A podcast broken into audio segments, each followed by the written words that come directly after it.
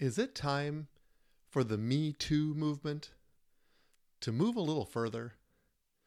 Find out how on this episode of Pushback.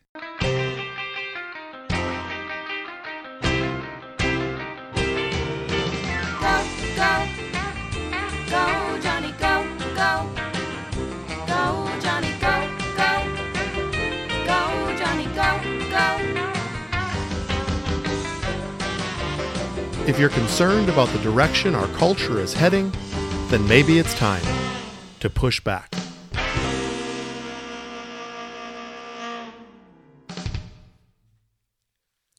This episode of Pushback contains more mature material, so parental discretion is advised.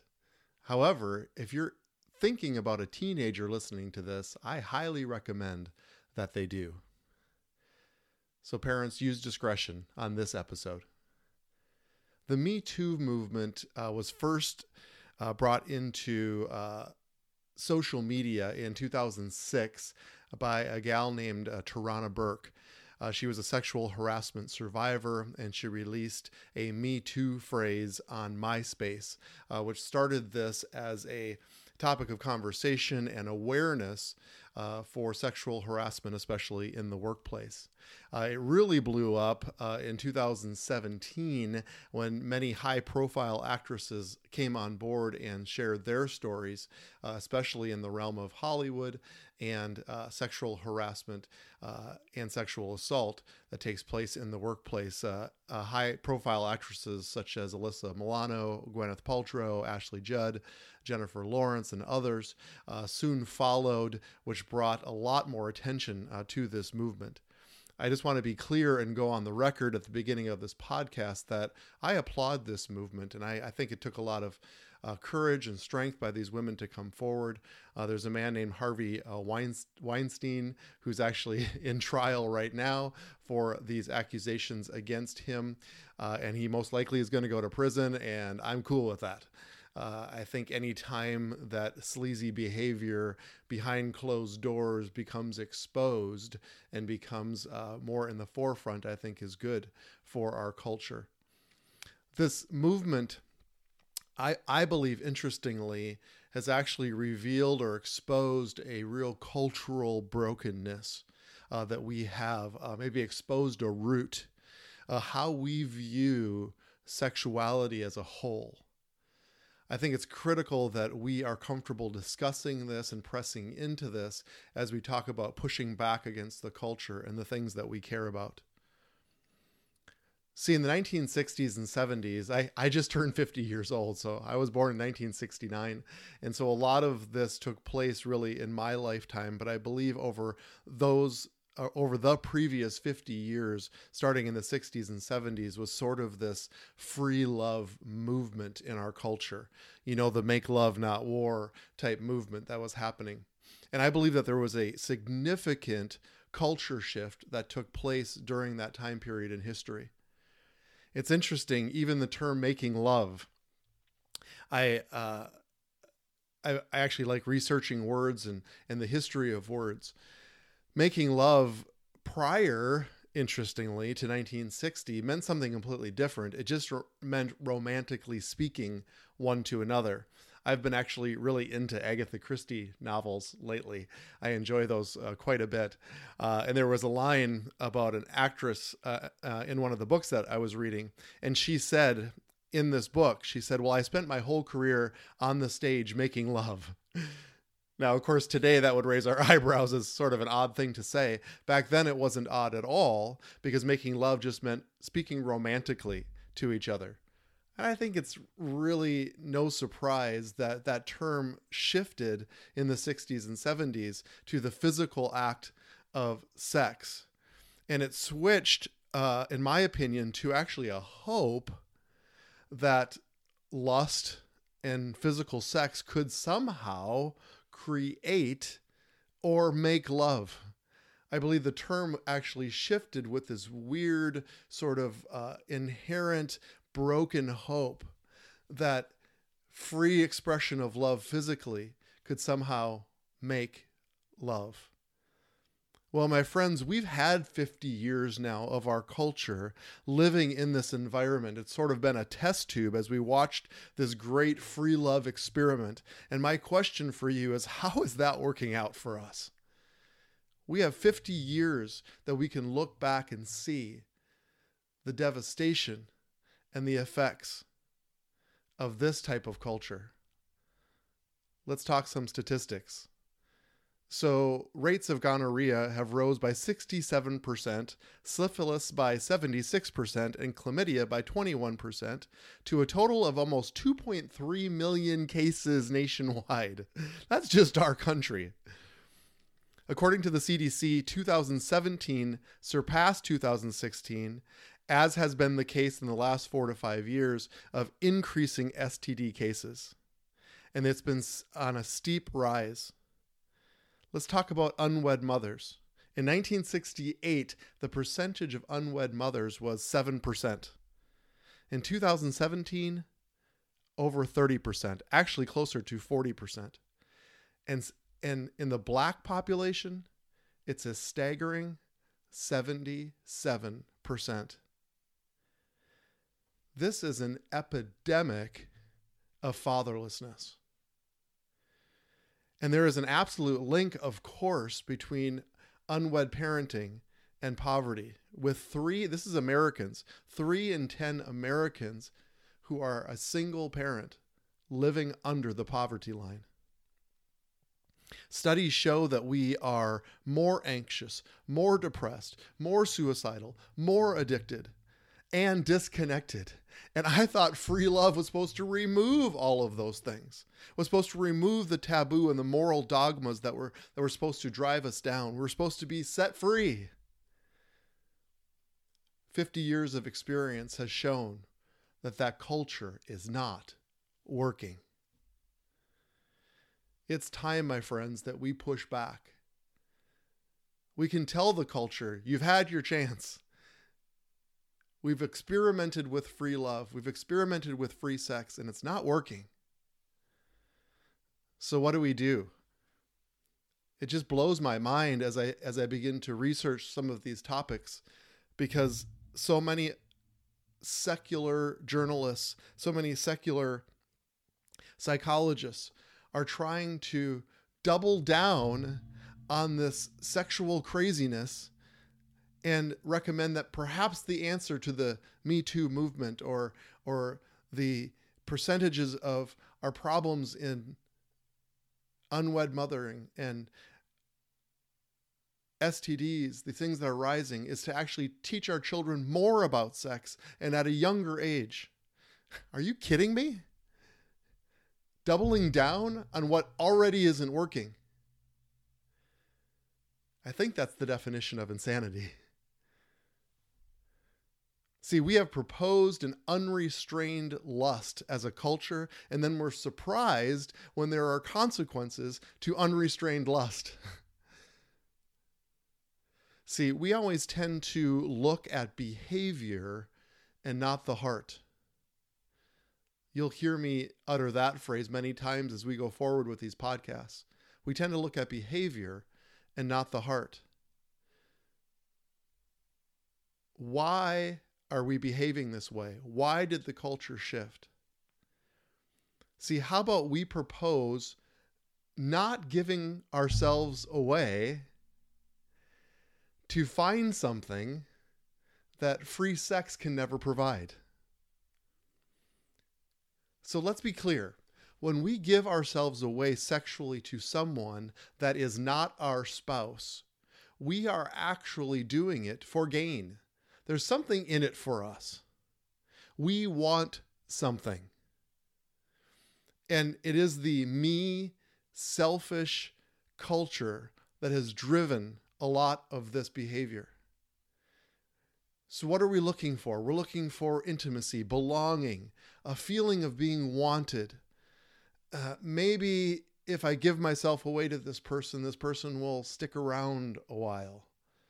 Maybe it's for a reputation with peers. Maybe it's just satisfying your own pleasure. What it's not about is relationship or commitment. It's actually an act of desperation. See, you will be treated how you think you deserve to be treated. Now, I want to be super clear. I started out this podcast talking about the Me Too movement, and I want to be super clear that the women that were victims of sexual assault they didn't ask for it. They didn't invite it. I want to be very clear. Ironically, however, it's the actresses in Hollywood that are actually rising up and saying, wait a minute, we don't deserve to be treated this way. You will be treated how you think you deserve to be treated. And I think courageously, the actresses in Hollywood are actually standing up and saying, we don't deserve to be treated this way. In fact, every woman in the workplace does not deserve to be treated this way.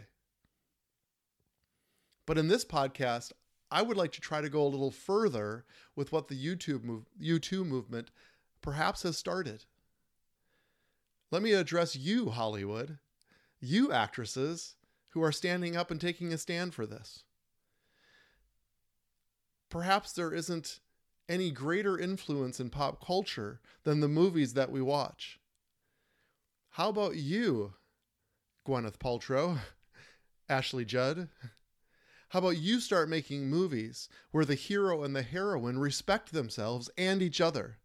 Show the culture the importance of self respect and how men and women should treat each other. Maybe a call for a true love story, not a lust story.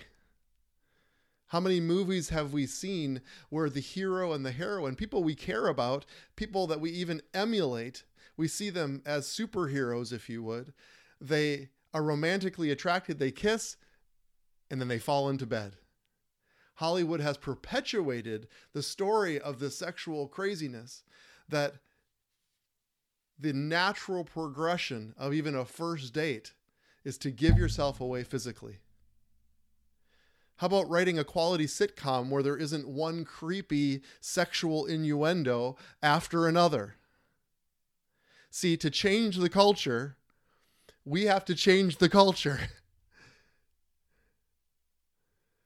we have to be countercultural. Come on, Hollywood, let's demonstrate to young men and women that they don't have to give themselves away and they can treat each other with respect.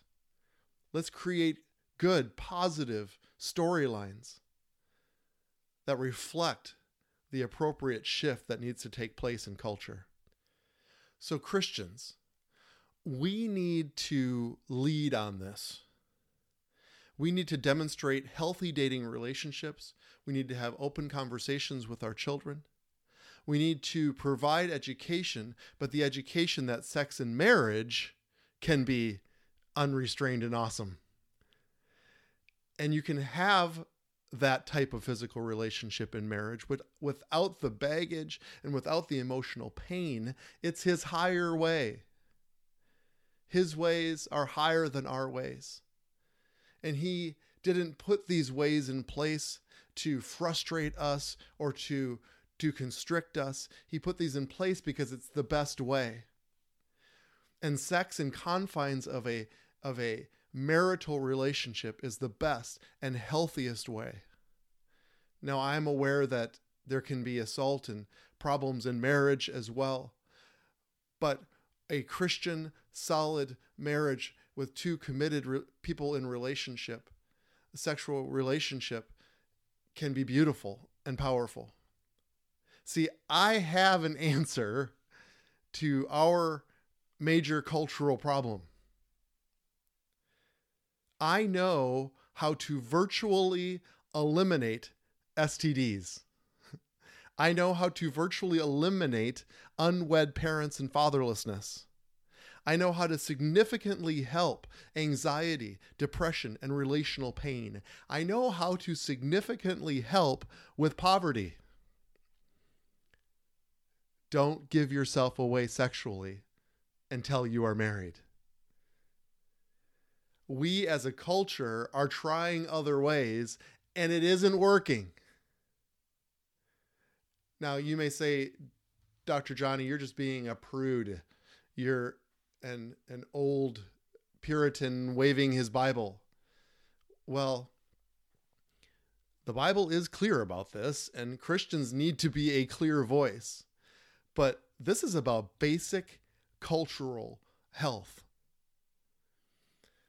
In a self gratifying culture in which we live, this is going to require sacrifice, but it's just temporary sacrifice. You can have a lifetime of great sex with your spouse, which is stress free, baggage free, guilt free, shame free. It's the higher way.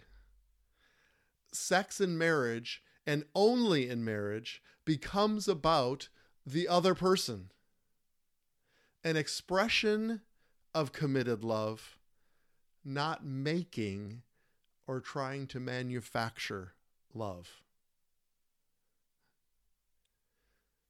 See, our culture shifted in the 60s and 70s, but I believe with my whole heart, it's my passion in life, that in one generation, one generation, the culture can shift back. It can push back.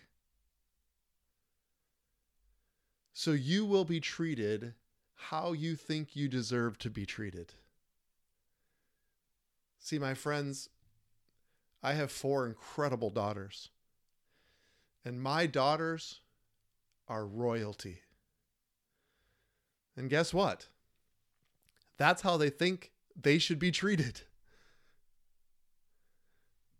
In fact, if anyone's thinking about dating my daughter and not treating them as royalty, uh, they need not apply.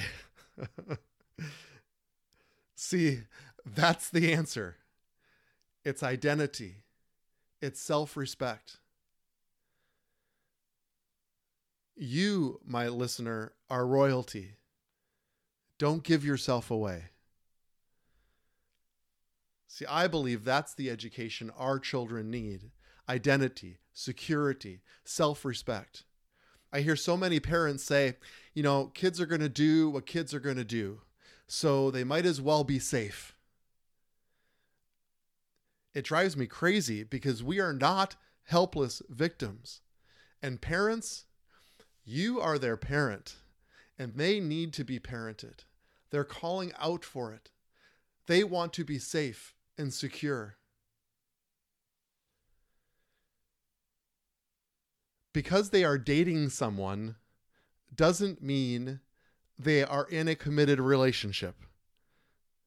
Actually, by definition, it means they aren't. so they don't need to take it to the quote unquote next level. Here's a talking point for your children train them to tell their prospective girlfriend, boyfriend, that they need to respect you, respect boundaries. Have them throw this out as a litmus test. If you're going to date me, it's going to be with these boundaries. And then see if that quote unquote love of their life stays around. It's kind of a simple test, isn't it? but it's a challenge to our children. It's a challenge to us as parents. See, do you want to be or have your children be lusted after? do you want your children to be driven or motivated by lust? If the answer is no, then we have to push back. See, I think this is at the heart this is at the bottom foundational layer of something like a Me Too movement. It's about relational respect and boundaries. See, I want this movement to go even further, to address the cultural attitude toward sex. I want to empower our young people to make healthy decisions. I want them to declare that they are going to wait until they are married to have sex. And then for the rest of the generation to say, Me too.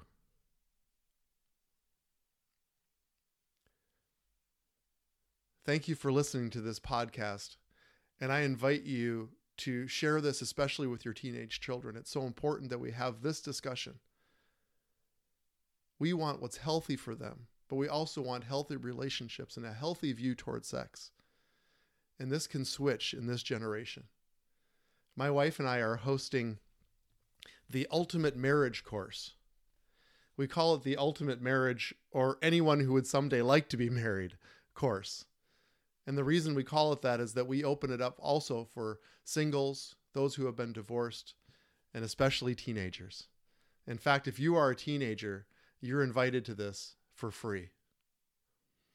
I invite you to go onto our website, gofam.org. That's gofam.org. This is going to take place on Saturday, March 14th, 2020, at the Josiah Center, uh, just outside the Twin Cities in Maplewood, Minnesota. We've had such an incredible response. There have been courses that we've had where we've had over 50 single people at our marriage course. And that makes me so happy because it's about culture. Isn't it better to learn about healthy marital culture even before you get married? And isn't it great to lean into our marriages so that they can become stronger, better, and live in the fullness of their destiny? This isn't a watered down marriage course. This goes deep into what the Father intended for marriage from the very beginning of time. We use his starting point of what he called marriage and what he called good, and we drop a plumb line from that point. And our cultural truths and reality then need to line up with what he intended from the very start. It makes me very excited, and I invite you, I invite your spouse, I invite your teenage kids, and I invite you as a single person to come and lean into the cultural aspect of marriage. It's powerful and it's beautiful. Thank you for listening to this podcast. And now let's go together and set the culture.